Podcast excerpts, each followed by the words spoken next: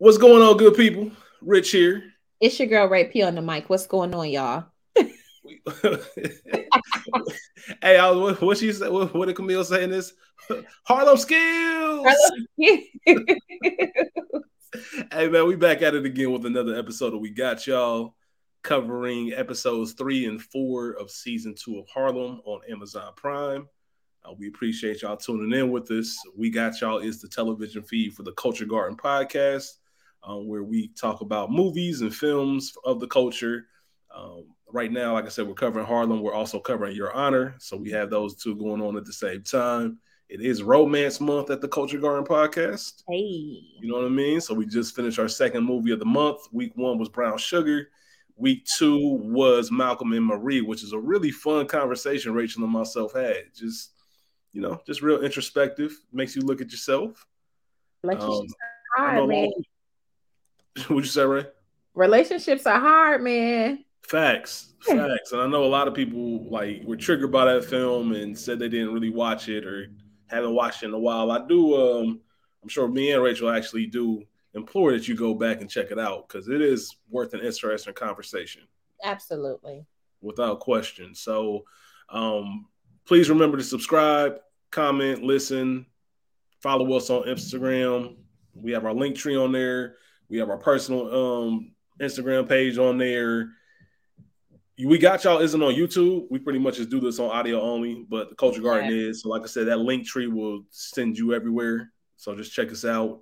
Um, as always, there will be spoilers. Like I said, we're covering episodes three and four of Harlem. So if you haven't watched the episodes, please go back and listen and then jump back with us.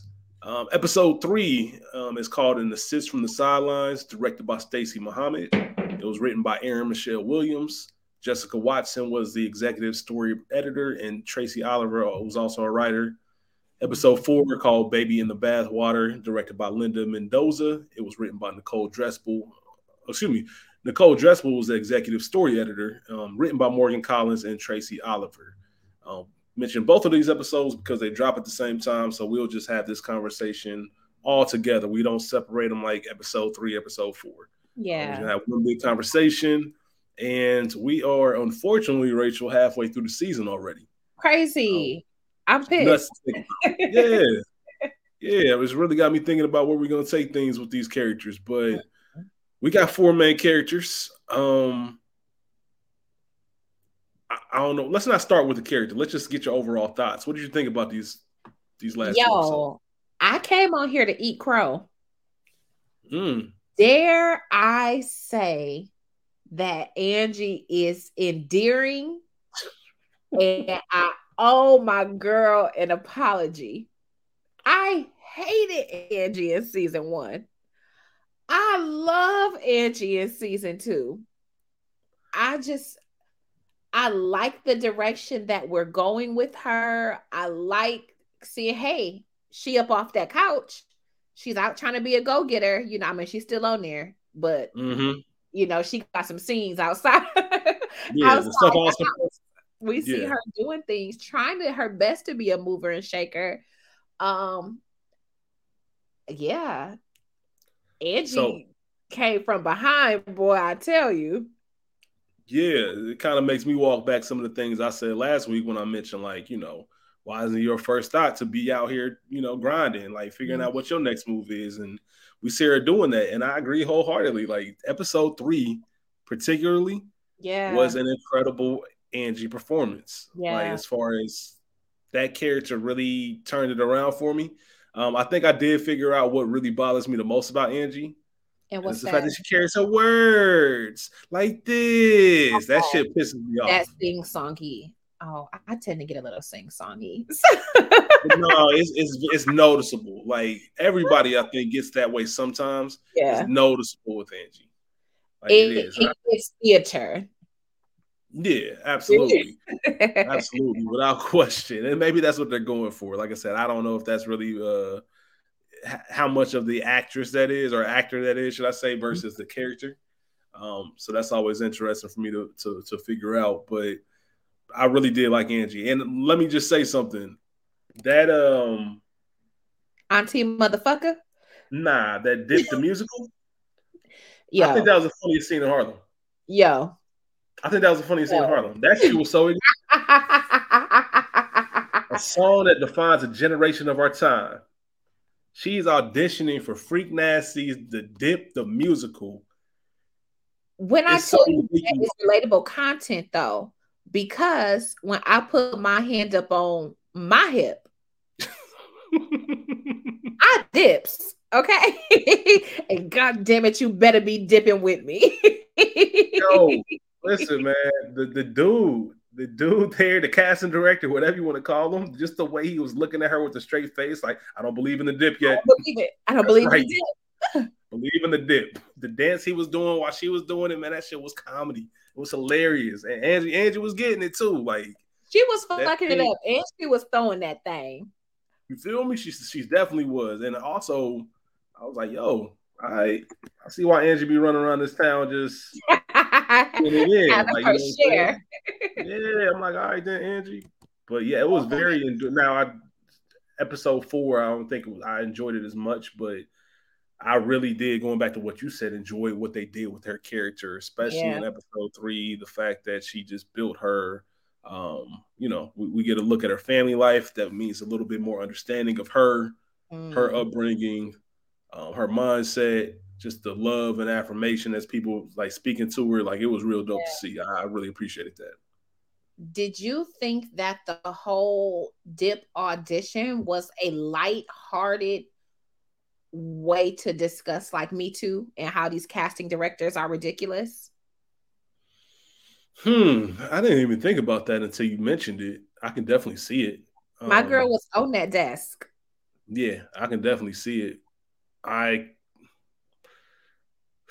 man, I would like to think that they would be a little bit more deliberate mm-hmm. if they were to address something like that. Yeah. Um, but at the same time, you know how you can be a little bit subtle and just mention it because that's how it is. One person in the room and you doing some, other you going all out trying to get this to get exactly. this job. Exactly. The only thing that makes me say maybe a little me too um mm-hmm. was the way that she in the after effects, the after scene, the following scenes. Um she's like, I just felt so humiliated. You know, I felt degraded. I didn't feel like that initially, but only that after effect, you know, because again, sometimes you're just giving something all you got. And I couldn't or didn't really determine if feeling humiliated was because you was in there shaking that monkey and didn't get dip the musical or just because it was like what the fuck i really was shaking my ass for this old white man for him to tell me that the dip ain't doing it yeah you know i always took it as what you said um the former as far as okay. like I'm at the point where I'm at the dip the musical and I can't even book that. Like I'm just down. Like it's a, it's embarrassing. I was in there doing that dumb shit and I didn't even get it. But I could also see it the way you just mentioned. Crazy. You know what I mean? Because that plays a part into it as well. Mm-hmm. And you think about all the auditions that she's been on. I mean, that's just uh, the, the dip, the musical. Come on, man. That's just Listen, comedy. That's my shit. I played. Yeah, you got to turn it on as soon as that happens. You on and do a little something, something, take you back. Um, these knees ain't kneesing, but you know, throw yeah, some WD forty on them tonight. Hey, there you go. There you go. Make sure they ain't, they ain't, they in good shape. I just, you know, Angie is. She's been hearing a lot of no's lately. She mentioned it when she was talking to her brother, but that's a that's a rough spot to be in mentally. Absolutely. Um, we, mentioned in last week's episode just how Angie's the one that she's on the couch. She's kind of mm-hmm. doesn't have a plan, doesn't know what's next, and mm-hmm. she, while she's trying to figure that out, that can be scary, especially in your thirties, because it's assumed that you're supposed to have everything figured out and worked out. And you're the only one while because we know everybody else's life is a mess, but on the surface, everybody else is cool. And mm-hmm. outsiders mm-hmm. who don't know that everybody else is equally as raggedy, looking at you like, why y'all kicking with her? I mean, we said right. that. Why y'all yeah, why exactly. her friend? What is what's the benefit here? Um that can be depressing. It's hard. You can love your friends, but it's also hard to watch them sort of shine in areas where you are not. yeah, that is real. Word. So that was that was such a thing. I love, to your point, I love seeing her in Staten Island. Uh Sherri Shepherd and her, they have dynamic chemistry. I hope that we see Sherri again. Um I love that casting. I love that. And I think that uh Lil Rel is they look uh, they really do look alike. So I yeah. wonder if he was one of the full brothers or a half brother.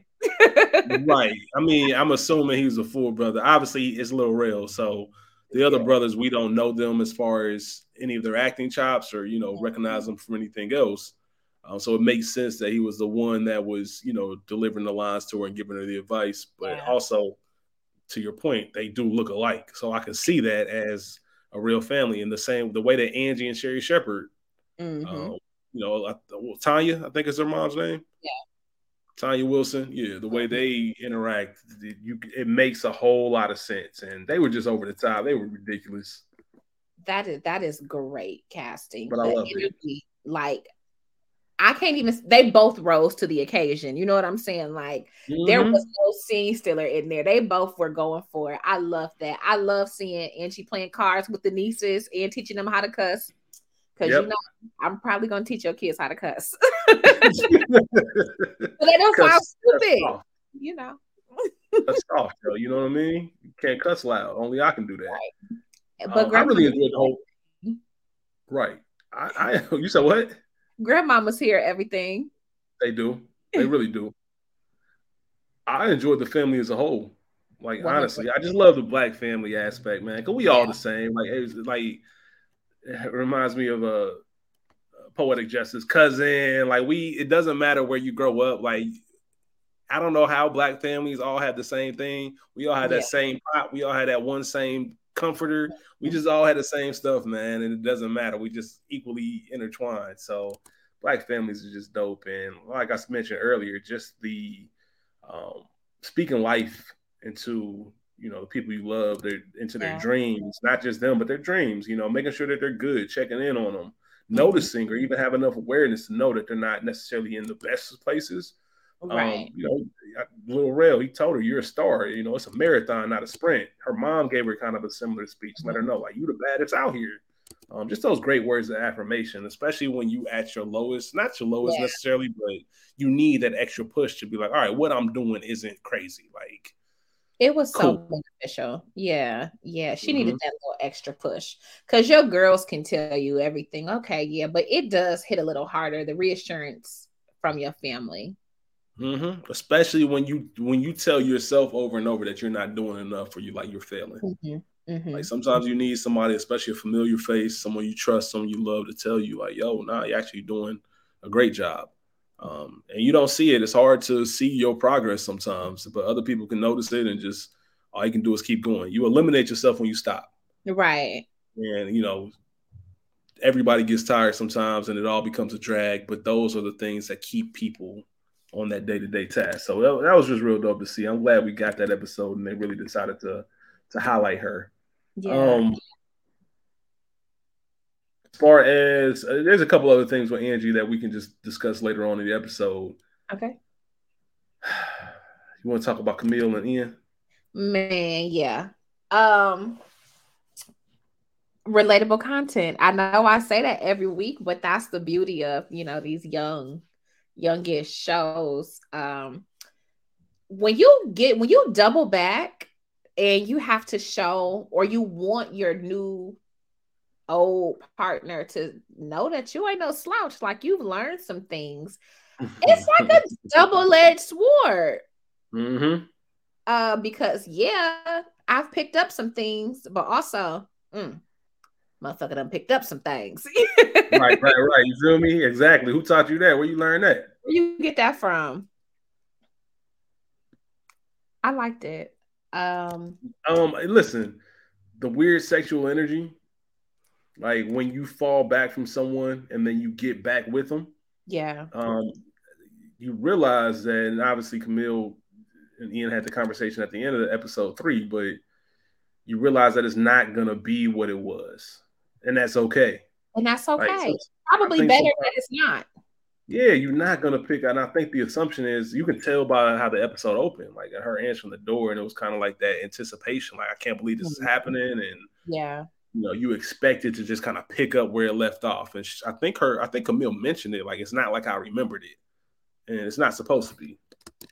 Yeah, and I think that Camille and many of us alike, men and women, you romanticize that love.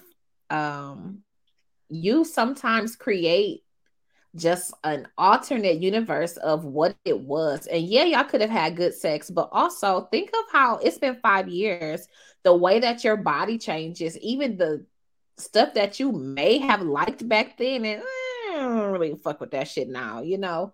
Um, right. body changes, you know, they still both look very good, but you know, just shit changes on the inside and outside, you know. Um, so I, am not mad at that, but it was good to see that Ian was also equally as kind of insecure about it.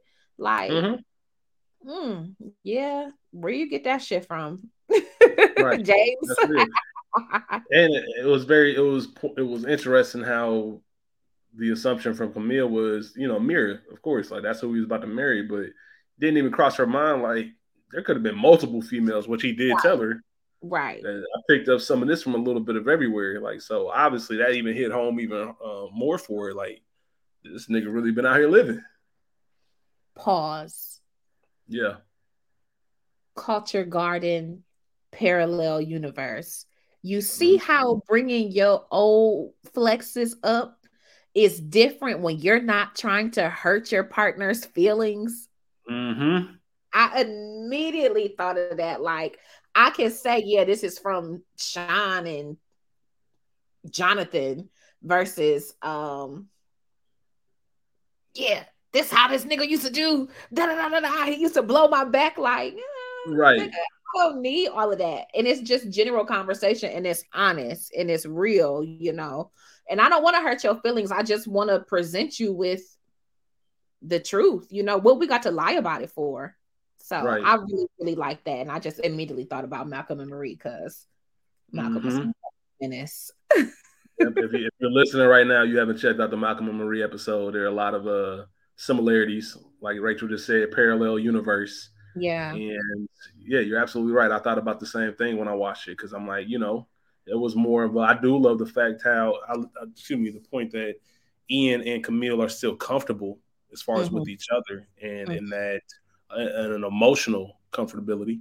Yeah. And they can still have those conversations and be honest because you see it in, yeah, you might feel a way, but that's just a natural human emotion. Like the person I love was just like, yo, I'm picturing that she was with somebody the same way when Ian was mentioning about, you know, after he got served and mm-hmm. something I told her we should have had a small wedding, you know, just her and her friends and Camille, she didn't trip, but she was like, yo, I ain't trying to hear that shit. Like, right. Yeah. Even though I got you, I'm still not trying to hear that shit. And they have right. enough respect to be like, you know, and it's never ill intent. Like, it was just something he's exactly got hit with a sixty-eight thousand dollar lawsuit. Like I'm just thinking this out.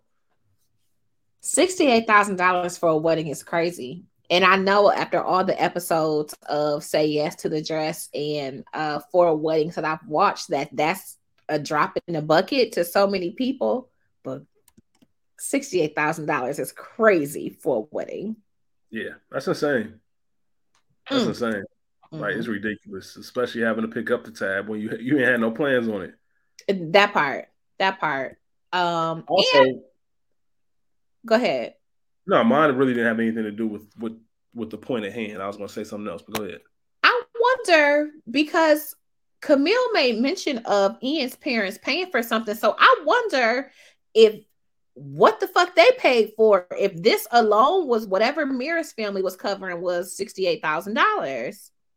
Right, because I'm wondering what that was as well. Because remember, thousand dollar wedding? Are y'all fucking kidding me? It could be because remember when she um when she, when Camille went to the house, you know they were trying to figure out what to do with hundred pounds of shrimp and other stuff. So they definitely put some money into that wedding.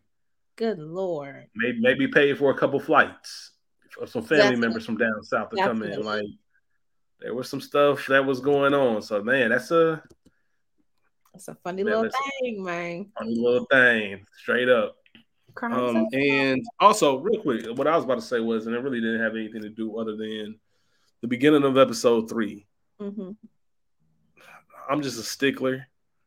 I didn't like the split screen. I didn't like the dual scenes between Ty and Ian and Camille. Like I know they tried to merge them, but I think you have to do that very, very well, or don't do it at all. And I didn't see the purpose of it. I actually didn't mind it. I okay. felt like they were showing um what the beginning of a relationship looks like uh, under reconciliation and what the end of a relationship looks like uh, with an unplanned reunification. mm, I do like that similarity. I do yeah. like it. I guess I didn't like the fact specifically when they try to merge words into the scenes. Okay. It just seemed a little yeah. bit like forced. I, I didn't mind the split screen of back and forth, like that mm-hmm. duality.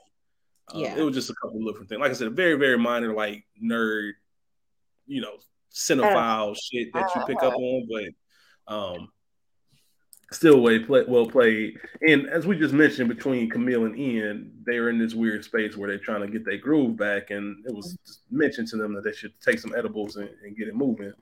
And um, as someone who just had, you said what?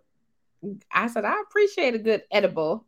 And listen, I was just gonna say that was triggering. This was a triggering episode. As someone who just had a terrible edible experience a couple weeks ago in Detroit. I mean, a terrible like like Ian said, man. That's why I don't do science weed. Because you like Camille tried to do too much. Listen, give me the old school. I had a thousand milligrams um, in a pizza in Detroit, and it was what made it worse on top of that is I'm already high and then I'm hungry, mm-hmm. and the only thing I got to eat is that pizza. So I keep eating more because I'm on some hungry shit. That shit didn't end up well, man. That was an awful decision. Recipe and, for disaster. Yeah, recipe for disaster, and that's how it was. Now, on the flip side, on the flip side, um, they didn't really do a good job of acting high. No, it was still funny. Like I enjoyed it. It just wasn't yeah. overly realistic. Uh, like them acting like they was in a Chingy video, doing them little dances, and just their overall, like I said, humorous, but not realistic. I think it just went on a little too long. Yeah, yeah. They could have cut some of that, but I feel it. I, I appreciate it and some good high time. Yeah, yeah, I, yeah, man. I'm, surprised you didn't say it. Yeah, yeah, yeah, yeah, yeah, yeah. Um, I'm not mad at that. I really actually like Ian. I do still think that he and Camille probably not gonna make it low key, but um, I actually really like him. What we see of him as a man, um, I like the care he took with Angie even though I didn't mm-hmm. understand why he let go. You know, this bitch don't know how to ride no fucking bike. Uh, that's swim, man. Some people or swim. Yeah, but um, seeing him take care of her, and that was endearing, and it was endearing to Camille as well, which is how she ended up, you know, in this Sophie's choice moment, trying to decide if she was gonna get a NuvaRing or an IUD, and also, you know, relatable content. Um, that was a I, parallel between you know Angie was a child in that situation. Yeah, one hundred percent. She was looking at him as a father role. Absolutely. I mean, they gave her a mm-hmm. juice box. My God. Angie ridiculous, man. She's so ridiculous. And you haven't been to New York, but her running into them trash cans, you about to be weak as hell once you get there and see all that damn trash. I know it's a ton, but that's my biggest thing. Like I'm out for those who have been listening, like I'm going to New York for the very first time at the end of the month. Um, actually, Rachel's going to be there. She's probably leaving right when I'm coming in around that timeline, but mm-hmm. I'm not ready for these rats, man. As many times as I've been to New York, I've not seen one of those big rats. I also don't do the subway, but I know that they just be out everywhere, low key. But I haven't seen them. Knock on right, wood, because I ain't got time.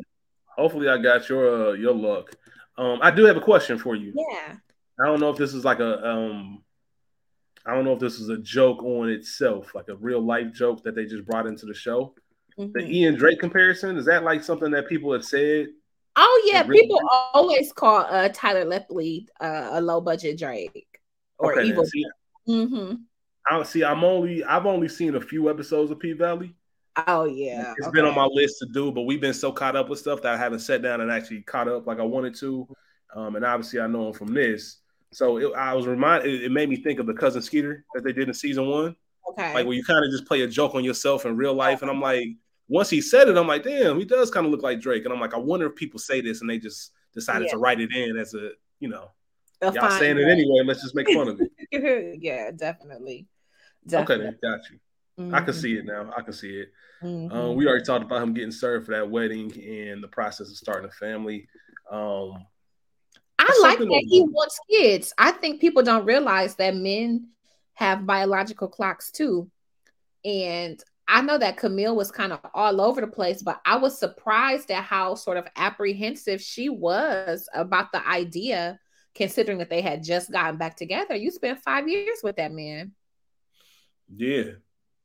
I know that y'all are 30 something. It probably wouldn't be a question for me if we were like right on the reconciliation and reconnection. Mm-hmm. I wouldn't care. I, I, guess I can understand her with the her job situation in limbo and him just getting that lawsuit. Yeah. Uh, so I understand that portion of it, but I do feel you. Like it was weird that her reaction was so like, what? Like it like like it was Jameson that was saying it. You know what I mean? Exactly. That's exactly how she reacted. Um, and I know that they just got back together. But again, you spent five years with this man. He was prepared to marry you however mm-hmm. many years together. They've been apart for five years. He was prepared to marry you then. Like it really wasn't a question. He always saw you as the mother of his children, you know? Yeah, absolutely. And it's also very relatable, you know, from a man's perspective. You do kind of reach a point where you like when he looked at it and said, like, we ain't 21, we ain't 18, like we in our 30s. Like as the older I get, the older mm-hmm. I get, and obviously it ain't the worst thing. I ain't gonna trip out like it was if like if I was 22. Right. Ain't no you know what I mean? Quote, quote, trapping situation. Like we're two mature-ish adults who love each other. Um, why wouldn't we? And we know that we both want children. Why wouldn't we take that step or right or take measures to take that step? So I was actually I was devastated for Camille that uh her egg situation wasn't quite right. Mm-hmm. That's what I was about to get into as far as just that. I like that they highlighted that whole thing because, you know, that is an, a real and sometimes uphill battle, you know, reproducing and starting a family, those conversations. And mm-hmm. I think you're kind of raised to think that it's as easy as, you know, we're gonna have some sex, we're gonna have some babies. And it's really yeah. not that everybody's, you know, everybody's body is different, you know, what they develop is different, and you never know until you know and that's the big thing too. You have a you have an idea of you know it's almost like a, a certainty. You know, you yeah. don't really think that it won't happen to you, but it's something that people struggle with, and I'm glad that they took the time to highlight the the effects of it. Um, Camille's response to it, just that you know that guilty feeling. Also, like she she said it, like I cost him a wedding. 68 grand. Now I'm got to tell him I can't have kids or possibly can't have kids. Like that's you know, no woman should have to carry that weight because it's not their fault. Like, you know what right. I mean? Right. And, but it's also realistic for anything like that to happen. You just take blame for it. So mm-hmm. that just the just the back and forth of that, I, I appreciate them going down that path. I like to see where they they take it even further. Also, even on Ty's end where not thinking about a family and then all of a sudden realizing that's on the table. So right. it goes both ways. It goes both ways. And to be honest, fully transparent, it made me want to uh holler at my doctor. I got some uh appointments. Like, let me see. Maybe I need to see what my uh egg reserve look like. Cause again, we ain't no spring chickens. So uh, I don't know. Um, Those are real things. I mean, we just at that age. So you gotta ask yourself that, like, hmm, am I gonna have a family or not? Or not, you know, am I just gonna be the rich fine auntie forever. Maybe I can be. or godmother, you know, whatever. But um it, it was very real. And I like, I guess we can shoot into Ty because I like that she's considering it, especially after having such a horrible time with her homegirls. Mm-hmm. Yeah, I think because well, before I get into that, let me ask you one quick question um, before uh-huh. we go fully into Ty. If you are Camille and you just yeah. get back with Ian, and now you just took on sixty-eight thousand dollars worth of debt. Mm-hmm. How you feel about that? You feeling you feeling responsible? So you just sticking there? Because I am part of the reason his debt's here. No, I love it. I love him. Where am I? I'm supposed to leave because you got this? No, no, no, no, no, no, no, no, no. I'm just saying, like, is there more to the conversation? You you trying to fight it? like, um, I mean, I know support. Like, he has to fight it. You know, I'll be supportive of you. He can't just let it linger. Now you've been served. You're legally obligated to address this. Now that you have it, so I have to I love, support you in this. I, I, love that she did support him and just kind of was like, "It's gonna be okay." Because you know it's that could go on. You a fry motherfucker. That's real. Yeah, you ain't got no say in the matter for real. Yeah, it's nothing she could do other than show up for him in whatever way she can. But shit, Camilla's broke as fuck. Remember, she ain't got no money. She can't help financially. she you know, barely got a job. Yeah, she know they they kids' names because that's how much she called into the financial aid office. Come on, deferment hmm. what? or the loan office, whatever it was, I can't remember. But uh-huh. um, you mentioned Ty. Yeah, Ty is observing a relationship, and man, I mentioned, I think, on our preview episode or one of them, like just as far as like from a relationship aspect, like Ty is very um, familiar. Yeah. um, when Ty said the line, um, the problem isn't meeting women; it's how to act after we meet. Like, yeah, you know, those next steps, that opening up, that really like building life. And I think they, even though Ty was bored to death watching, you know, her friends, she realized and that she had that glance and that smile when she was getting to the hotel, like, yo, this is really mm-hmm. what sharing a life is about. It's kind of it's not what you imagine, and the kind, you know, game. It might be game nights and yeah. you know, reheated soup and shit like that. But at the same time, it's beautiful when you can get to that space, that intimacy. Exactly that. Exactly that. You want to be able to share your life, the most mundane of things, with somebody. Um, and I think that that's the first time because the rest of the homegirls, the Harlem Hussies, you know, Harlem Skills, Harlem Skills, their lives, all of their love lives are a mess. So even though Ty was the most relationship averse, she could feel comfortable because did none of them had their shit together like that. Even though Camille's were in all them years, the way that I understand and interpret interpreted season one is that Ty really didn't come into her own until that nigga was damn near gone. You know what I'm saying? So you've had five years to adjust, to chop your hair off, and to figure yourself out. Because before she still was with the other company, you know, she might have been, she had a girlfriend that she wouldn't move into because she was moving with because she was still very married, but she wasn't the Ty that we see, you know. Mm-hmm. She has gone into her Harlem skills stage. So uh yeah. Speaking of the Ty that we see, Ty be talking to people crazy. Ty is very rude. Um I feel like Ty's never been punched in the face. Yeah. And I think it's because she's so tall that people may give her an extra level of grace because they don't know what she's working with. But yeah, I don't think that you've ever been in a fight because she talking to people crazy. Speaking of which, shout out, shout out to Rachel True. Shout out to Rachel True. Just want to shout her out.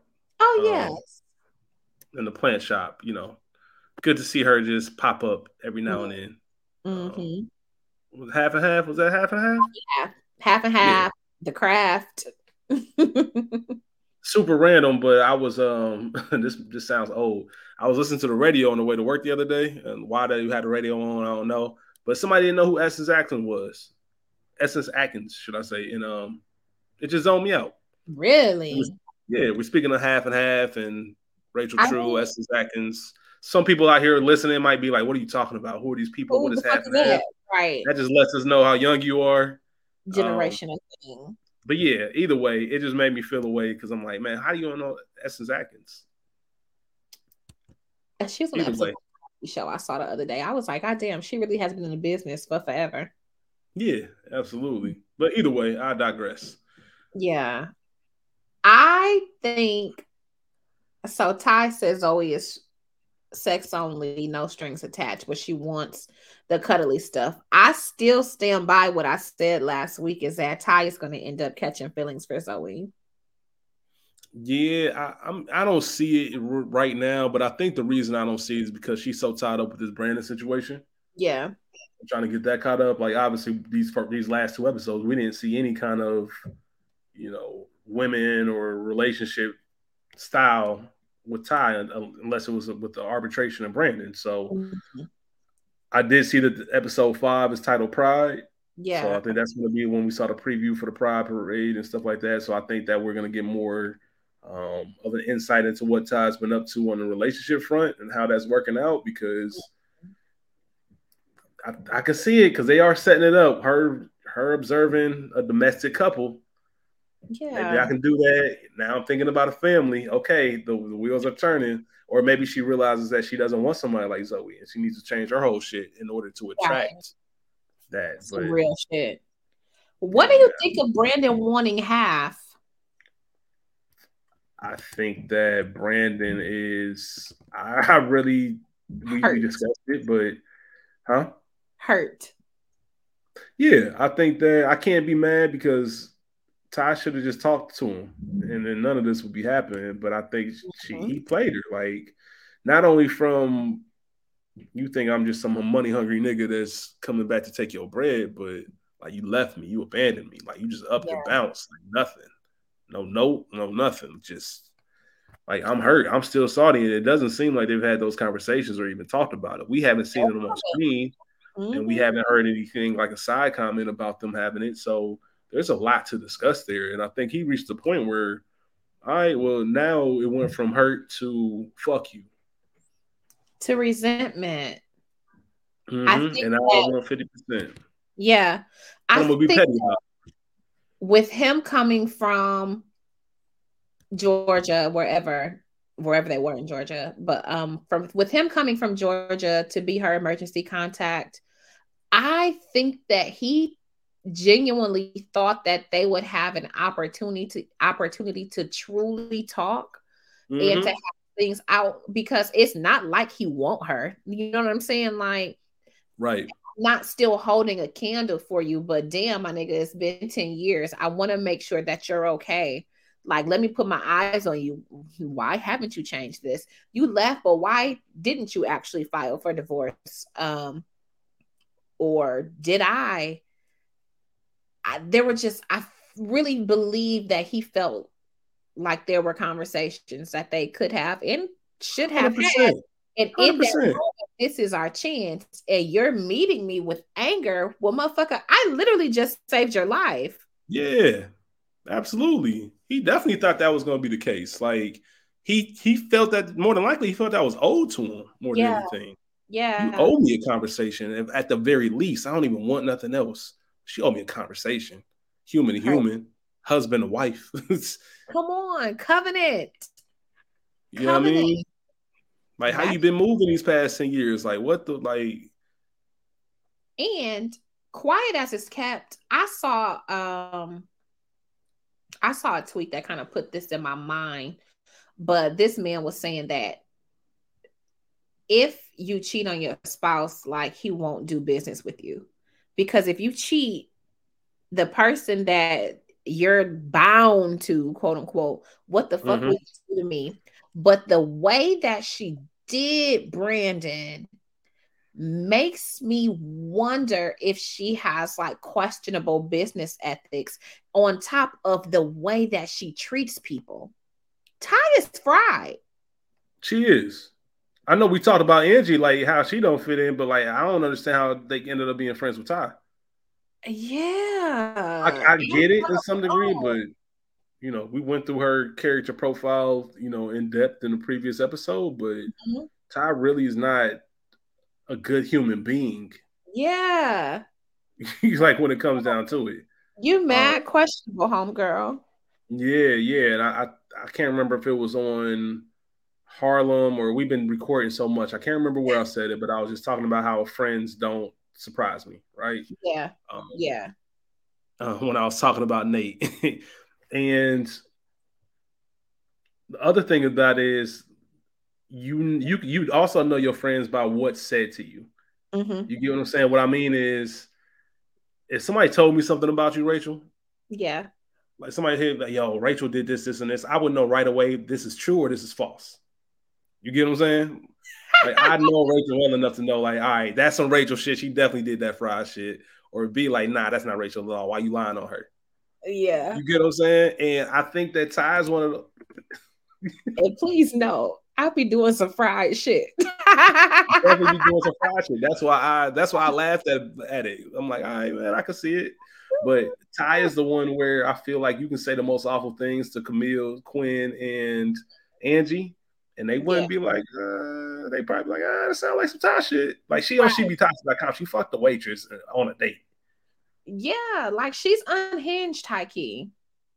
Yeah, like Ty, like like I said, she, you can tell she's never been punched in the mouth. Like, yeah, you don't treat people like that. She's never really heard. She's probably never really worked in any kind of service where she yeah. had to tend on tend to people, like wait yeah. on people, like be talked to a certain way. Like, mm. just you don't do that when you that way. Like, I, I don't know, man. Ty all over the place, but she's crazy. Um, the last thing that I had written down with Ty is really just her health and the mm-hmm. importance of a for one importance of making sure that you know if you have insurance make sure you have a doctor you know uh, make sure that you have a dentist anything that you have you know i know you know if you're a woman your, your lady parts um every everything whatever you need cardiologist you know your eye doctor everything it's just really important especially if you are um an 80s baby um, we are getting older you know we're not old but we are getting older um, yeah. it is really important. We're creeping up on some important things health wise. So I think that's just really important for general.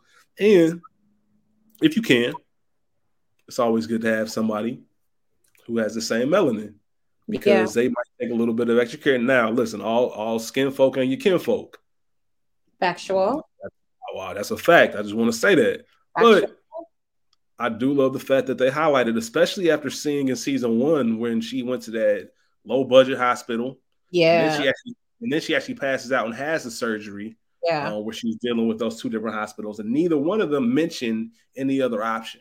Any other option? Yep. And that just gets you know how these healthcare system try to do black people, black women especially. Anyway. Yeah. But uh, yeah, all my service providers except for my hematologist uh, are black women because baby the iron is deficient over here. but uh, hey, but, but, yeah, just the options, man, because it's almost like she was. That's a life altering decision. Absolutely. And just the fact that somebody can tell you she didn't guarantee, she didn't promise, but look, like that's a little extreme. Maybe there are some options that could work for you. At least I'm gonna work with you until I have to tell you, and that builds trust. Because if yeah. I do have to come to you and tell you, like, yo, this is the only option is to get this hysterectomy, exactly. then at least at least Ty will trust that and be like, okay, exactly. exactly. Don't just tell me off rip. That's what it is. Like, nah, what you talking about? Mm, mm, so it's just important. I just I just like that aspect. Like I said, just making sure you're on top of your health and healthcare system is set up. It ain't set up the same for everybody. Like yeah. Rachel just said. We'll just put it like that. And you know, just make sure you're taking care of yourself. Did you have anything else with Ty? Um, I didn't. I'm excited to see her journey. Uh, I wonder if she will actually freeze these eggs. Um, mm-hmm. But it's just so crazy. You have such a high reserve and such a crazy fibroid story, but everybody's situation is different, you know. Um, it was also a interesting conversation with uh, her cousin. Mm-hmm um, just because, and you know, just their interesting family dynamic. Them talking about their grandma and when she was, um, you know, relatable to them. And um, I think the cousin, I think it was her name, uh, Jackie. Yeah. Um, Jackie mentioning, you know, just having a trans inclusive, not trans, but a um, trans LGBTQ inclusive family. Like even if even for a black family alone, that's enough for it. Like just right. We're pushing that conversation, you know. And listen, these shows, um, I don't like speaking on things that I'm not well versed in. You know, I'm not a part of the community and don't want to overspeak or you know overstep yeah. or anything like that. But I do appreciate representation and the Absolutely. fact that that is a conversation I'm sure that's being had, and it's Absolutely. obviously for a reason. And so, uh, people like to say that this is something quote unquote new, but ain't nothing new under the sun. Them grannies yeah. bumping cats too. So all, this, all this shit been remixed. Yeah, that's it. That's it. So shout out to um inclusive inclusivity mm-hmm. uh, in yourself. That's all. Yeah, absolutely, hundred percent. We are uh, we got y'all in the culture guard. We are hundred percent with it. That's it. Hundred percent with it. You know what I mean? Be yourself. Enjoy yourself. Live your life. Live your life. When? My girl is down bad, man. Man, I, I don't like know. Ten times last week. Quinn. I don't know if I've ever worser to worser. um, and I'm being real when I say this. Uh huh. I can't think of a character like a television, a fictional character that I've like wanted to like. I wish I could run into her on the street and just give her a hug oh. and kind of tell her it's gonna be okay. you know what I mean? These are fictional characters. I, I I'm very aware of that, but like Quinn is just like I really want her to be doing well, and she is all hitting her at once. She is struggling on all fronts.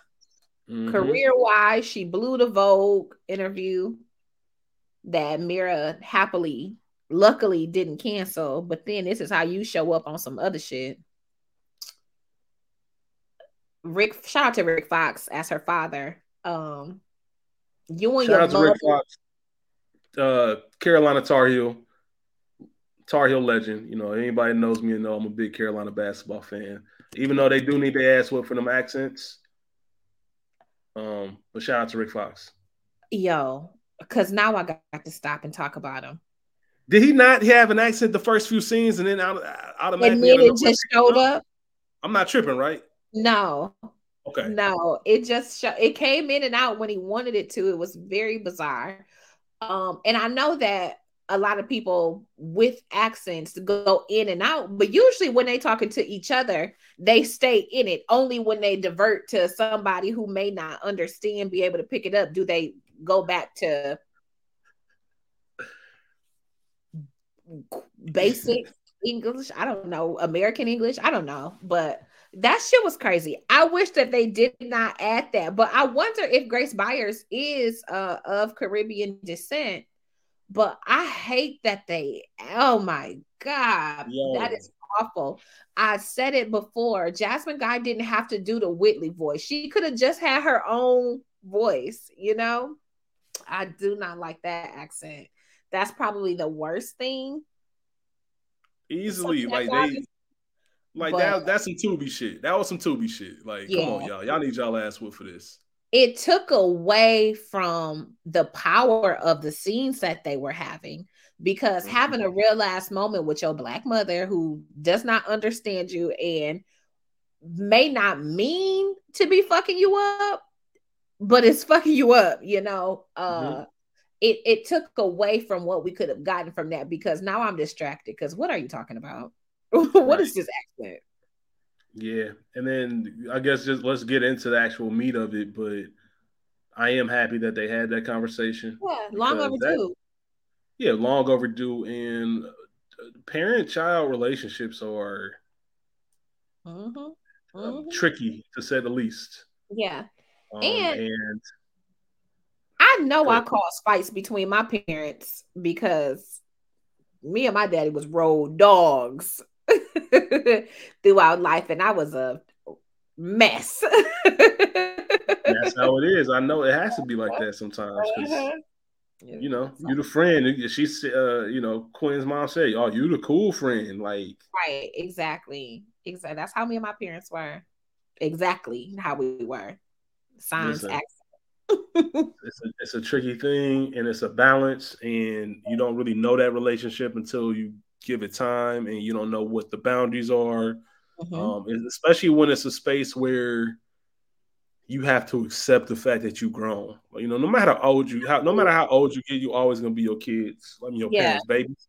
Yeah. But at the same time, there should be a level of respect. You see it with Angie mm-hmm. and her family and her mm-hmm. mom. Mm-hmm. Like, yeah, you my mom, but you also understand the fact that I'm grown. That I'm grown, exactly. You know what I mean? And you know how you raised me. Mm-hmm. And you know that I'm a good person, and you know that I'm out here going to do my best. But at the same time, I might be, I might be teaching your grandkids how to cuss. Yeah. You know what I mean? That doesn't change anything with the dynamics of the relationship, but um, I don't think any of that was ever present with Quinn and her mother. I don't think there was ever that level of comfort. Well, I think on the mother side, but not Quinn's side, because remember in the flashback in episode in season one, she was coming to have lunch with her daughter when she felt like she was successful. You know, she was bragging on her, very happy. We saw a very different character than the mother that we saw in all the subsequent episodes, you know. Um mm-hmm. and people don't talk about it, but the reality is justified and justifiable or not, when you disappoint your parents, even as an adult, like they be mad as fuck at you. That's real. you for real, you know. So especially if they providing for you as well. On top of that, if they provided for you, woo, don't I know it? don't right. I fucking know it? But um. Yeah. They're really they're trying to find a way to coexist, and you know when when Quinn's mom said, you know, you shut me out of your life and you get angry at me because I know nothing. Mm-hmm. That was real. That's Guilty, a bar. Man. Guilty, like straight up, like that goes for all types of relationships. Mm-hmm. Absolutely. Mm. And she I felt her when she said, You think I'd have you think I'd have invited Michael if I knew that you were with Isabella? Like, right. Like I don't know nothing. Like I'm just trying to help in the way I know how to help. Mm-hmm. And like I said, they're just trying to coexist. And um, Michael, man, um, looking crazy on the block with that haircut. What the fuck is that hair? looking crazy on the block. And I'm like, man, who is dude? Like, why does he look so familiar? I feel like I've seen him before. And then I looked him up. It's Luke Forbes is his name. That's the actor's name. But I recognize him from season one of Atlanta in the jail scene. If you know, okay. you, either you know what I'm talking about or you don't. But if you watch Atlanta, huh? The woman. He was the one talking to his girlfriend in jail. Okay. okay. In the whole men's jail, but he talking to his girlfriend. He's talking like to his girlfriend. Uh-huh. Either you know what I'm talking about or you don't. If not, watch season one of Atlanta. Um, I think it's episode two. Don't ask me why I know that. I'm weird like that. When it comes I to love that. I love that you know that. I love that. Yeah, yeah, I'm weird like that when it comes to television. It's definitely season one, episode two of Atlanta. Like anybody can fact check that. Like that he wasn't pressed for Quinn either, regardless yeah. of the setup. I like that he was equally as put off. Like our mothers are ridiculous. Mm-hmm. Um, and I like that he liked Angie. I, am intrigued by that. That's the first yeah. interesting looking situation. Other than that fucking hair, that looks good. Yeah, he give me weirdo vibes, but I don't know if it's because of the hair. Because he's seen the, the the scene where they're stealing the liquor ended up being simple syrup. Like that was a cool scene. Like, all right, cool. Like you were yeah you got a little something to you. But like I said, that hair just you, bro, you look crazy on the block. You look absolutely nuts, absolutely nuts. Um, um I like that though. I like that. I am, he Angie's crazy. Mm-hmm. I am curious to see how where that goes. I don't, I don't see a scenario where Quinn feels a way about it. Obviously, she doesn't know that they're together, but I don't think they she feels a way. Um, but yeah, Quinn, she going through depression she blaming herself and she's telling herself that she's not enough and she's trying to figure out what the point of everything is and it's just rough to see her i mean she, when, if you skipping out of your parents vow renewals and you in the tub and you're dressed just crying and crying and crying Um, and then you realize from the 73 questions, which sidebar, you want to talk about like just going down a rabbit hole. Like, let me go on my YouTube and turn on 73 questions. Like, I'll look up and it's been two hours. That, and I think Vanity Fair does the house tours. Mm-hmm. Mm-hmm. That Vanity Fair that does that. Like, those yeah. two things right there, like, I will be on YouTube for hours at a time just because I find them that intriguing. But, you know, when they're asking her questions about what makes you happy on a scale of one to 10, how happy are you? She, she's reached a point where she physically cannot hide it anymore. That's like, it. She, she going through it. That is such a real thing though. Um and again, I guess I just be honest. Like I experienced that myself. Like, why aren't you happier? Mm-hmm. She could not think of three things in her life that make her happy. That is very sad because on the surface, again, Quinn is a beautiful girl. She has she's an heiress. So you have money, even though it's mostly from your parents because the shop doesn't necessarily do that well that often. Um, you have friends that genuinely love you, and it's not enough because the desire for partnership is so deep. You know, are you that love starved? I said that last week, but yeah, because you don't really feel loved by your mom, even though you you and your dad are rollies, and you ain't got no man or woman, and you can't figure out why. Why am I so clingy? You know, she can't figure shit out. Right. Yeah, she's internalizing it and she's blaming herself, like I said, and it's a that can be a real slippery slope and it's, it's leading to depression like straight up full on depression full on my girl couldn't get out that damn bed in that beautiful ass dress that is scary and i hope i want angie to come find her but I don't want her to bring Michael with her. Like I hope she don't bring Michael to the house, you know, and then they run yeah, a boat. Yeah. Like I hope I don't want to see that because that would be too embarrassing and sad. Like Quinn cannot take any more embarrassment.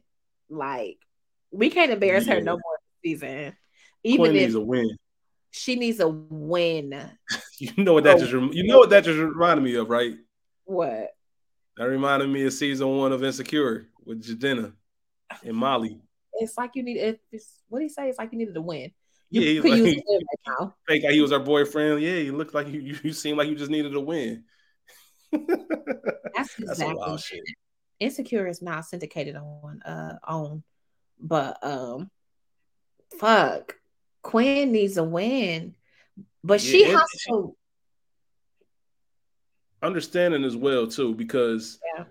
one of the, the I think one of the telling lines that she said in that 73 questions was I wanted this so much. I wanted this so badly, and now I don't even know why. So yeah. she really like she needs to go on a journey. Like she needs to kind of refocus and recenter because one of the things that um I think is interesting, um, I talked about on the Malcolm and Marie episode on Culture Garden, is just how much just psychology and stuff like that interests me. Yeah. Is when you are an heiress mm-hmm. and you don't have that most of the people who don't have money mm-hmm. are trying to figure out a way to get more money. Yeah. Because they feel like money is going to solve some of the problems that they have. So when you have money and you still having these problems, you know, no different than anybody that says like when you have it, all right, so now you got the money, now you get it. Mm-hmm. Now what are you going to do with it? It's no different than an athlete when they when they reach the highest point of sports. They they win yeah. a championship and they get there and it's like, oh snap, that's it. Like that's the feeling. Now mm-hmm. what? Mm-hmm. Um, and I look at that with Quinn. Like, what is her? I've got what most people want. Yep. Uh, from a materialistic standpoint, mm-hmm. I don't have anything that I need from um, an internal, spiritual, emotional standpoint, and mm-hmm. I don't know how she finds that. I don't know what that. I don't know what that balance is, and I really hope she does. And I know they better in these four episodes get us there. Like I don't want this season to conclude and us having to wait like another year and a half to trying to figure out what's going on with Quinn. Yeah. But I really hope this season ends with her finding love or finding somebody that can Self-love. really appreciate her. Self love yeah. is most important. Absolutely, she has to find her own work, and I hope they take it down there. Like, let's get away from these yep. relationships, these partners, yep. and make sure she takes care of herself first. Um, and I, like I said, I, I'm really shocked that other than Camille, they haven't pushed therapy on really any of these characters. Like, I, I want to see some therapy sessions because it's necessary. Get those girls on the couch stacked. ASAP. ASAP. Um, yeah, yeah. I don't even want to see Quinn try to date anybody else. I really want her to focus on herself and try to figure out what is actually making her happy. It's not these random business ventures, although clothes and designing seems to be what she's most passionate about, but she's got to figure out herself from the inside. Like what makes you happy? What makes your heart smile? um what will make you feel good you know because that helps with relationships too knowing mm-hmm. and loving yourself you know that glow that shit come from the inside so maybe all of your insecurities and desperation are radiating off of you and it's a deterrent for people because they see stage one clinger, you know? yeah, absolutely. Shout out to Wedding Crashers, man. Yeah, there you, uh, go. I couldn't think of what a, uh, what the reference was. Yeah, that's what that's what Wedding Crashers. Um, Quinn is she's she's lived her entire life trying to impress other people. Other people. Um, mm-hmm. Um, and I, I to go into what you just said, I really hope she spends a lot of time trying to impress herself. That's it. That's it. You don't know what you like she don't even know what she likes. She just wants to do everything that is going to satisfy her parents and satisfy um, the social standards. We talked about it with the um, the episode when she was with Sean at that benefit for Isabella, and she's lying about who he dances for and things like she's huge into how she's perceived. And yeah. I don't think once she's ever stopped and said, "How do I view myself? And how do I want to be? And when am I going to just say fuck what everybody got to think? Like this is who it is." Absolutely. Be yourself. Be authentic. Like you always gonna attract the people that's supposed to be around, and whoever ain't, yeah. it ain't. Like stop trying to impress these strangers. You feel that's me? It. That's it. But I, I told you, I really have a theory about people who grow up in privilege and don't ever have no real nigga moments. Like our Jack and Jill kid. Yeah, well, yeah. But you better be a kid. You better teach a man how to squabble uh, don't be a Jack and Jill kid who didn't have to fight your cousins. hey, listen. Um, there you go, right there. Uh, you you need that element of grounding, and when you don't, it just yeah, you have success, but it just you are ill prepared for the real world. And that's just really, really, really what I think of Quinn. And I feel bad for her. I too want to hug Quinn. She started off as like one of my favorites, but I just feel badly for her. Mm-hmm. And because she's a good whole, like I think out of the group, she's probably the one that you would say is the um, best person. Yeah, like just the best person, most pure hearted. Yeah, absolutely. You know, especially we just talked about her upbringing. Like usually people like that are act like Ty. Yeah, absolutely. Absolutely. You know what I mean? So she has a good understanding of um, human interaction and relationships. But mm-hmm. like you said, man, we just got to give her a big group hug. We're going to have to get a prayer circle around Quinn. yeah. Tell her it's going to be all right. That's it. Don't none of these girls have no praying grandmother. Maybe uh maybe Angie do, but mm, mm. yeah, Angie definitely do. That's the only reason. That's the only reason Angie's still standing. Grandma's prayers. You feel me? That's it. That's it. I'm trying to tell you. You got to keep. Angie would have been out of here. Angie mm. would have been on that couch in Staten Island if it weren't for grandma. Hello, hello, somebody. But God bless them. Yeah, absolutely. So, um, it, it, man, I, I can't say it enough, and I don't want to harbor on this, but I really hate the fact that we are missing two episodes. Yeah, now you've got these stories going, and I just don't want them to suffer because you're trying to condense a story. Exactly. So hopefully, hopefully they can figure it out in the next two. Because obviously, We didn't get a ton of time. We did in episode four, but not like three. And Angie mm-hmm. was like a big focus on episode three. So it sounds like they're taking turns, or seems like it. Yeah. Ian and Camille seem the most stable, which is funny in itself right now. Like that's the most stable thing about the show. And we mm-hmm. know that's not gonna last. Right. Um, I'm ready to see Jameson again in a way. Yeah, I'm, I think when these next two episodes drop, I think we we get that Ian Jameson conversation. Mm-hmm. Um, I don't know what it's about. It seems like from the previews, Jameson, pull, excuse me, Ian pulled up on him. Yeah, and set up this meeting. We Not sure see. what's what, but we will see. Yeah, I'm I'm very interested, man. I'm very interested. This is um, it's been enjoyable. It's been enjoyable to check out, and you know, it's really just different from some other shows because there's no, there's not too many Ian standalone moments, you know. Mm-hmm. Mm-hmm. Um, so it's not like we get a ton of male perspective. Um, usually it's with the um, presence of Camille or one of the friends and things like that. So right. just watching these four women, you know, navigate life in Harlem, it's been it's been fun and interesting. I would like to see Ian and his friends. I would like to hear Ian's friends' perspective of he and Camille reconnecting and all of the shit I would love to get that moment. Yeah, me too. And I purposely like I think we both have purposely not tried to make any comparisons to like insecure and run the world mm-hmm. um, because of that. I know a lot of people. I guess it's just human nature to take something that seems similar, yeah. but that is one two one thing about those two shows. Um, even run, even run the world it was on a very small level, but we did have a couple scenes where you get um, you know some of those males with their friends and their mm. friend group and trying to figure things out. Obviously, Insecure was heavy on that. Got to yeah. hold Lawrence Hive because of it. Because so it would be nice to see who Ian hangs with and get a little bit more about him. But Ian we might get it. Who knows?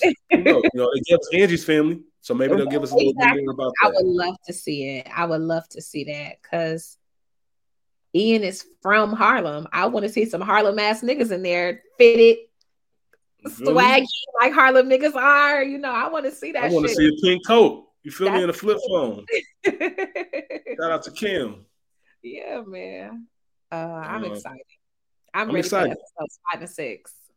They coming. They coming fast. They coming fast. So, um, you got anything else, Rachel? I don't. All right. I think we got enough for this one. Um, I hope hopefully everyone out there you enjoy listening to us break down these past two episodes, episodes three and four of Harlem. Uh, we will be back next week with episodes five and six to discuss what's going on, any kind of updates, see if we guessed anything right. Hopefully, Quinn's, you know, getting her life right at that point. Your Honor, we got another episode that we'll be recording here soon, so we'll be dropping that in the next couple of days. Um, given that we're recording this earlier, we're recording this Harlem episode earlier than we normally would, so it's going to be out earlier. Um, you can still expect Your Honor to be out late Monday night, Tuesday morning type of deal.